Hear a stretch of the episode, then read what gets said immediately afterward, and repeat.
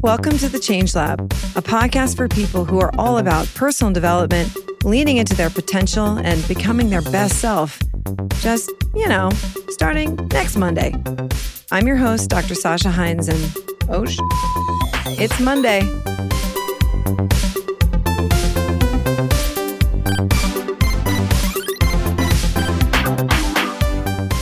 Right, welcome back to the Change Lab. So, this made me laugh.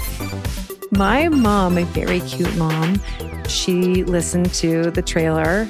I don't think that she thought it was actually public yet, but anyhow, she listened to the trailer that I sent her and she called to sweetly tell me that she thought it was fabulous. Thank you, mom. It's very kind of you. And she also called to raise some questions about the music. she was just like, I just wanted to make sure that someone else, you know, didn't choose that for you. I mean, did did you choose that? It just doesn't sound like you. so I think we can all agree that that was mom code for, you know, she know likey. and she strongly wanted to encourage me to uh, change my music. I mean, she's so cute. So, anyhow, but I was thinking, like, oh, well, if my beloved mother is not alone in her thoughts and feelings about the music, I hate to disappoint you, but the Change Lab music is not going to be changed. It's it's not changing. The whole vibe of the cover art and the music was inspired by Oingo Boingo's theme song for Weird Science. I mean, the, the whole sort of 80s sci-fi synth pop genre vibe was the uh, inspo. So the music was as close as I could get to my royalty free nod to Oingo Boingo, and also in honor of my enduring love of all things 80s new wave. I still am a massive Tears for Fears fan. So, anyway, I haven't outgrown my love of 80s music. I did outgrow actually wearing those chintz floral pattern Laura Ashley dresses. Oh my gosh. Do you guys know what I'm talking about? I mean, for those of you that don't know what I'm talking about, look them up. It's like Sister Wives chic. I don't know. It was the height of fashion to wear a dress that also matched your bedspread and the balloon curtains in your room. I really don't know what that was about. But if you don't actually know what I'm talking about, you know, consider yourself lucky, but look it up. It's a thing. But uh anyway, that's where the inspo came from. And the only way I might possibly ever reconsider changing my music is if someone can find me a royalty free version of Tears for Fears change. Then, then maybe. But sorry, mom. sorry, mom. I'm not changing my music. By the way, speaking of cover art and inspiration, I wanted to give a major shout out to the stunningly creative Sarah Ashman. She was my creative director for all of my photos and the cover art we did together all of it in the studio so if you if you go to my website and you'll see all the other images she did she's such a genius and so much fun to work with we just I mean, all the props, all of the insanity of it all. And we just laughed so hard. But the idea was sort of, we had this nutty idea to channel Doc from Back to the Future so, you know, hence the lab coat and the flux capacitor esque strainer on my on my head. Yep, that's me. It is me with the strainer on my head, and those are my real glasses. But Sarah is just absolutely brilliant, and she just takes these wacky ideas that we are just like spitballing these ideas, and she just takes these ideas and turns them into something real. It is like magic. So I will link her website and social media links in the show notes, but run, don't walk to check out her other work. It is mind blowing. Before Barbie was back, you know, and a thing, she created a life size box, and this person was the Barbie inside the box. If you can find that image, it's amazing. But anyhow, just prodigiously creative, Sarah Ashman. So, Sarah, if you're listening, thank you. Seriously. Okay, so let's get to work in the Change Lab. So today's episode is part one of a series I'm calling Understanding Our Allergy to Change. I want all of us to be on the same page with regard to you know, the sort of foundational theory of the science of change. And I also want you to have this strong foundation so that you can build upon it in all these future episodes. So this series, I think, hopefully will ground everything that we're doing from here here on out. So I want you to understand why the current and pervasive model of change on offer that you know we all subscribe to more or less is not accurate nor helpful. And I also want you to understand what developmental science has discovered about transformational change and how it applies to you and how it will inform the work that you do to get unstuck. Okay, so today we're going to focus and pull apart the model of change that most of us are familiar with. In my field, we call it the resolution model of change, right? So we all know that despite all the new year, new you enthusiasm, the fervor, the statistics on lasting resolution success is damning. It's not that great. Most of that resolve dissolves in a matter of months, if not weeks. And yet, even though the odds that we follow through on our New Year's resolution is pretty slim, we still do it. I still do it. I I hear the siren call of this and and I it's hard to resist. So, you know, I think we all have this tenacious inner pilot light of hope that just refuses to die, that believes in our ability to grow and improve. And I think this is a beautiful thing. I think this is what makes us this is what makes us human. It's it's the animating spirit in us. But um what the heck are we supposed to do, right? Because we all want to transform our lives. I think that's pretty universal desire. But when it comes to making change, we kind of suck at it. so I recently asked my Instagram audience what promises they make and break. So, you know, what promises do they make to themselves and then proceed to blow them off? And here are some of the responses I got. The most frequent answers fell into these these top categories. So, to exercise and work out more, to eat better, there were many versions of that one, to go to bed earlier, and the fourth most common one was to work on or pursue goals or big dreams.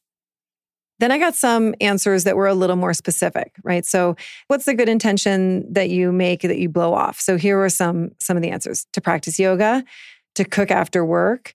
That is definitely one of mine. It's like uh, this is the year I'm going to really learn how to be a better cook and not feed my children gruel. and yet, alas, I'm still feeding them gruel. To talk less, to think positively, to call my friends, to stop working on the weekend, to quit drinking diet soda, to study AI, to budget and track spending, to stop binge eating, to stretch. And the final one was to consistently wash my face at night. These are all very relatable. There's lots in there that I relate to. Okay. So, but here's the thing I want you to think about some area of your life where you're making and breaking promises to yourself. And it could be one of the ones I just mentioned. By the way, one of my psychological heroes, Dr. Robert Kegan, and you guys will be learning a lot about him and his theory and his research. But in any case, he's the, the Harvard researcher and adult developmental psychologist who revolutionized truly our understanding of how change works. He describes this sort of push and pull as feeling as if you have one foot pressing down on the gas, wanting change, and the other foot pressing down on the brake, resisting that same change. So I want you to think about where in your life do you feel like this, right? With one foot on the gas and one foot on the brake. Like you're you're revving your engine, but you're going nowhere, right? It's pretty exhausting. And I want you to answer this question. When you're feeling frustrated and defeated that you're still dealing with the same old issue that you were a year ago, what do you think the real problem is? Right? So, you know, why do you think you're pushing down on those brakes? What's that about? And I really want you to consider this. So, what came up for you? Was it was it a logistical problem like not enough time or your plate's too full, too tired, not enough support? And I mean, fair enough. But I want you to go one layer deeper, right? Beyond the obstacles of your limited time and life demands and just the circumstances of our life. Do you have a persistent little voice that tells you that you know, deep down, you're just not trying hard enough, or you just don't want it enough, or you just don't have enough discipline. Well, if you're nodding your head, then you've internalized the resolution model of change. And I mean, any Nike ad kind of sums it up, right? Just do it. Just do it. The resolution model has three phases that, if you're not careful, can cycle on repeat forever. Not fun. So, phase one is motivation, phase two is willpower, and phase three is shame. So, I'm going to walk you through each phase step by step. And while I'm doing this, I want you to relate it to your own experience. Okay. So, phase one of the resolution model is the motivation phase. This is the phase of change where we are told to get inspired and amped and, you know, stoked to change. The motivation to engage in some behavioral change you know, it may be motivated by a dream that's pulling you or, you know, just general disgust with where you're at. I've I've experienced both. But the bottom line is, right, the more motivation, the better. You, you know, we really want to sort of press hard down on the lever of motivation. And sometimes we get so hopped up on motivation that it gets totally disconnected from reality and can soon become what I call hopetimism or um, one of my colleagues and friends, she told me that she'd heard someone call it hopium, which is so genius. So, I mean, bravo to whoever came up with that one. That's a good one. But in my experience, this hopetimism is normally followed by a purchase of some new life changing product because, you know, I'm looking for something to ground my hopeful optimism in something real. So, I mean, for me, it looks like this like I'm in the aisle at Target. Like, this planner is amazing. This planner is going to change everything and, you know, make me organized and on time. And, right, like I'm holding this planner in my hand like it is the holy grail.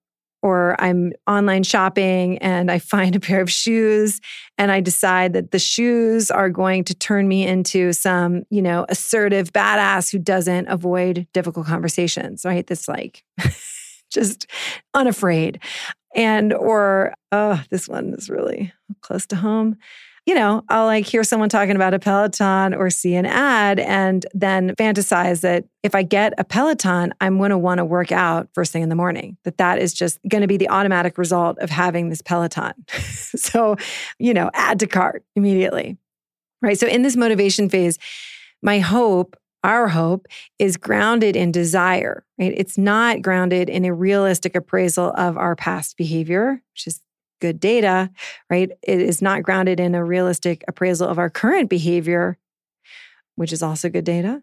And it is not grounded in a thoughtful and structured plan for the future. You know, typically our motivation here is untethered to reality. So now that we have made a promise to ourselves while high on our, you know, optimism, we enter phase two, the willpower phase of the resolution model. Because we don't have a plan, right, that addresses any of our real roadblocks, both our mental roadblocks and our logistical roadblocks, we are left to use the blunt force of our fairly unreliable willpower. The only plan that we actually have, honestly, is to just do it. That's it. it's very unsophisticated. We're like, oh, what's your plan? Oh, my plan is I'm just going to make myself do it. And we all know how this phase turns out, right? It starts strong. But when the enthusiastic desire for the benefit of the change is overpowered by the reality of what this change will cost us, you know, in real time, our resolve starts to fade and fade real fast. So I have a Peloton in my bathroom that doubles as a coat rack. I got it a couple years ago. I ordered it online, probably at night, while deeply in a optimistic fantasy about my soon to be executed, but obviously only executed once the Peloton actually arrived. My new morning routine, right? That this is going to instigate my new morning routine. Clearly, some part of my mind was still plugged into reality because when I ordered this Peloton, I made sure to schedule it to be delivered right on a week when my husband was not home and was traveling for work. So, you know, he couldn't like kill the buzz of my optimism. oh my God, this is embarrassing on a lot of levels. So, anyway, my husband, by the way, does not indulge in, you know, hopium, optimism as much as I do. And I knew that if I asked him what he thought before I gave into this motivated fever dream, he would probably ask me some logical questions like, what reason other than the fact that you want to be the lady in the Peloton ad do you have for believing that you will actually use the stationary bike? By the way, the answer is none. Or do you think you're going to want to face what we both know will become your bike of shame every time you walk into the bathroom? No, I don't. I know that experientially. I don't. But I avoided on purpose all of these reasonable questions and didn't ask him and uh, had it delivered when he was not home. So he couldn't give me some, like, what are you doing? And he returned home to, ta da, a new Peloton that was in our bathroom right next to it. It's like right over our tub. and I mean, it like takes up all our room. And also a very excited wife who was just enthusiastically telling him how much this very cool new, very pretty new Peloton was going to just transform me and my life and transform me into a morning exerciser, which PS did not happen. You know, I was like, oh, it's going to save time and I can do it at home and I'll just wake up in the morning and exercise. And oh, even better, I'll just log in with my friends in the morning and we'll bike together. That will motivate me. I've like done that once. So you guys know how the story ends, right? It's been I more or less like two years collecting dust. And I, I use my Peloton probably once every six weeks to justify the fact that I purchased it. I do use the Peloton app. So I, I don't have the sort of shame and guilt around paying for the app, but the hardware, mm, yeah. oh, I do not use it so much. Anyway, like thankfully my my husband has been very sweet about it and finds my optimism mildly amusing. So thank goodness for that. And this brings us to the inevitable final stage of the resolution model of change, and that is phase three, the shame phase. Right. So, this is when, like me, your just do it becomes just blew it. Typically, it's at this point that we're kicking ourselves for telling anyone about our optimistic goal, and we are drowning in her, in our own waves of shame and guilt waves of shame. Ugh. So this is it, right? This is the resolution model of change. It's pretty simple. I mean, it's ridiculously simple, right? It's, you know, you work yourself up into a motivated frenzy of like, this time I'm really serious. this time, this time it's going to be different. And then we use the only tool in our toolbox, which is our unreliable willpower, to just make it happen, to just do it, right? Day after day. And when that ultimately fails, and oh, it will, it will fail, we then slink into our corner of defeat, judgment, and shame because we're lazy and we have no self control and we just don't have enough willpower, right? That's what we tell ourselves. That's the self judgment and the self criticism that invariably follows this. It's there, right? By the way, I just looked up, just for fun, I just looked up the word willpower in my Apple dictionary app God, I love that thing. Anyway, it, you know, it gives you the definition and then it gives you an example sentence. And the example sentence that it gave for willpower was this. And I quote, most of our bad habits are due to laziness or lack of willpower. That was the example sentence. Right? There you go. There it is in black and white. This is it. This is the resolution model of change. And when we strip it down to its essential logic, this model of change offers us only one explanation for why we blow off our good intentions. I mean, a lack of character. That's it. At the end of the day, it's a lack of character. Not being able to just do it is at its core a moral weakness, right? It's it's the Cersei Lannister walk of shame for you. shame, shame. I mean, oh God, it's my least favorite scene in Game of Thrones. Shame is so intense. But here's the most insidious part shame doesn't actually motivate us to ask curious or objective questions about what's truly getting in the way of our positive change or you know what hidden motivations we might have that are in competition or conflict with our motivation to make progress on our goals. Oh no. No. Shame is an emotion that makes us want to crawl right under a giant invisibility duvet and hide from our challenges, hide from the world, and hide from reality. So we try to escape the pain of shame. And shame is, man, shame is so painful. It really is like so physically uncomfortable, right? But we try to avoid that pain by diving right back into the hopetimistic buzz of setting a shiny new goal and making an untainted new vow to really commit this time. So we just do it all over again, right? So there you have it, right? It's an endless churn cycle that doesn't do much over time except erode our self trust and damage our relationship with ourselves. And guess what? this has nothing to do with the science of change. Nothing. So, what we actually have learned from a generation of research in the field of adult development is that the problem is not our lack of motivation or willpower. If motivation were sufficient, then we wouldn't have studies or findings like this. In 2013, a study was published in JAMA. I'll link this in the show notes. That was a study of patients that had undergone a serious coronary heart disease or stroke event, right? And I mean, these guys are up against the Grim Reaper. this is scary stuff. They're in the hospital. Their medical professionals or doctors are saying, hey, if you don't make these lifestyle changes to, you know, eat better and exercise more and quit smoking, you're going to die. It's literally change or die for these mm-hmm. guys.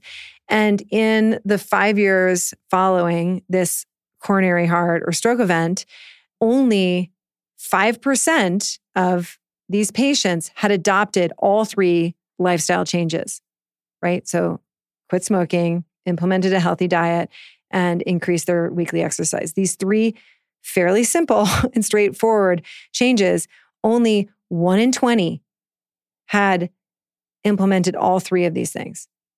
If you have a doctor telling you, like, hey, if you don't do these things, you're going to die, one would assume, right? And but this is what we tell ourselves, right? you know, I just haven't hit my rock bottom. If I hit my rock bottom and it gets really bad, then I'll do something about it. But that's not what the research says. It's actually not true. So, what the heck is actually going on, right? If motivation and willpower are not enough, even when you're up against your own mortality, then what's actually going on here, right? Well, okay, I, I'm going to give you a, a high level and simplified primer on the brain because, well, I'm not a neuroscientist, okay? But here's the high level simplified version. You have a neocortex, right? That's the outer layer of your brain. And it's the part of your brain that, after reading a compelling article about cold therapy, like, you know, Wim Hof, you know, you're reading it and you're like, yes, oh my gosh, we're going to add a cold shower into that morning routine. Like, it's going to help my anxiety. We're going to feel so awesome and alive. And also, let's not get ourselves. We're going to secretly know that we're like better and tougher than the other people. So, like, yeah, we're totally doing this, right? We've got this. The motto of the neocortex is, you know, live your best life now. This is the part of your brain that is in charge of higher order brain functioning. It's planning our best future. It's fairly rational and analytic, and it's contemporary and still evolving. And then inside the neocortex, we have another part of our brain our rascally subcortical brain. And in the center of your subcortex, there's an almond shaped cluster of nuclei called the amygdala. Okay, so when you think of the amygdala, you should think of one word fear. Right? The amygdala is the part of your brain that really, really, really likes to keep things familiar and kind of just the way they are. It's the part of your brain that flat out refuses to get into that cold shower, even after you gave yourself that very enthusiastic pep talk. The amygdala's motto is give me safety and comfort or give me death. It's ancient, it's inherited. It plays a central role in processing emotions, especially fear, anxiety, and aggression. It's often referred to as the emotional hub and is involved in emotional control and emotional learning. It's single minded, watchful, and caretaking, and it is vigilantly and automatically scanning your environment for danger, you know, lack and attack.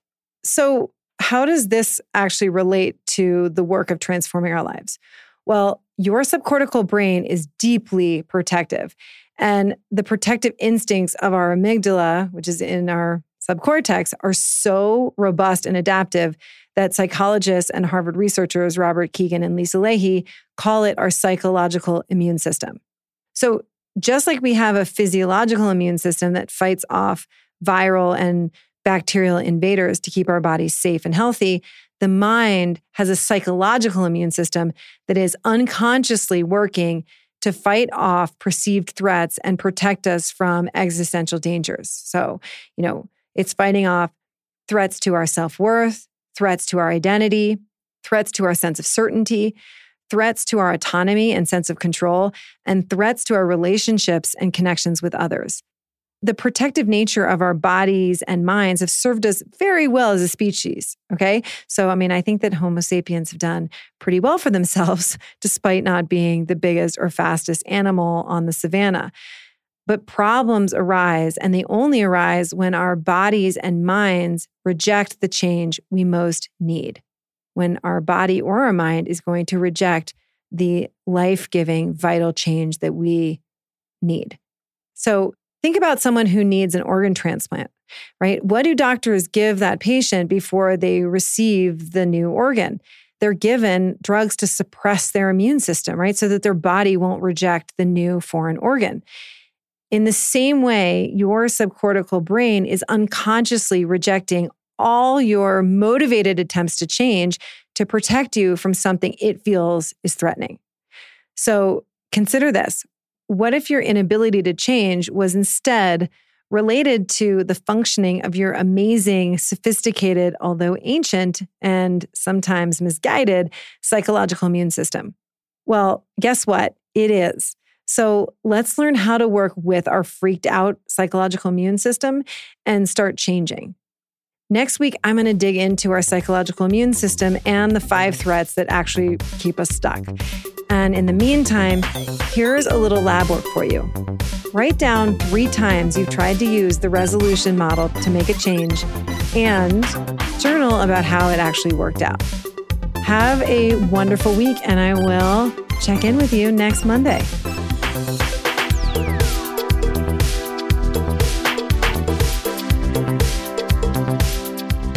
For more dirt on today's topic, make sure to visit the episode show notes at drsashaheinz.com. Or if you have any specific questions, you can shoot me an email at hello at thechangelabpodcast.com or find me on Instagram at Dr. Sasha Heinz. If you're enjoying the Change Lab, there are three things you can do about it. Subscribe and leave me a review wherever you listen to podcasts. Share the show with a friend or five. Or head over to drsashaheinz.com to check out the ways you can work with me and dive deeper into this work. And if you're feeling wild, maybe do all three. Thanks for listening, and I'll see you next Monday.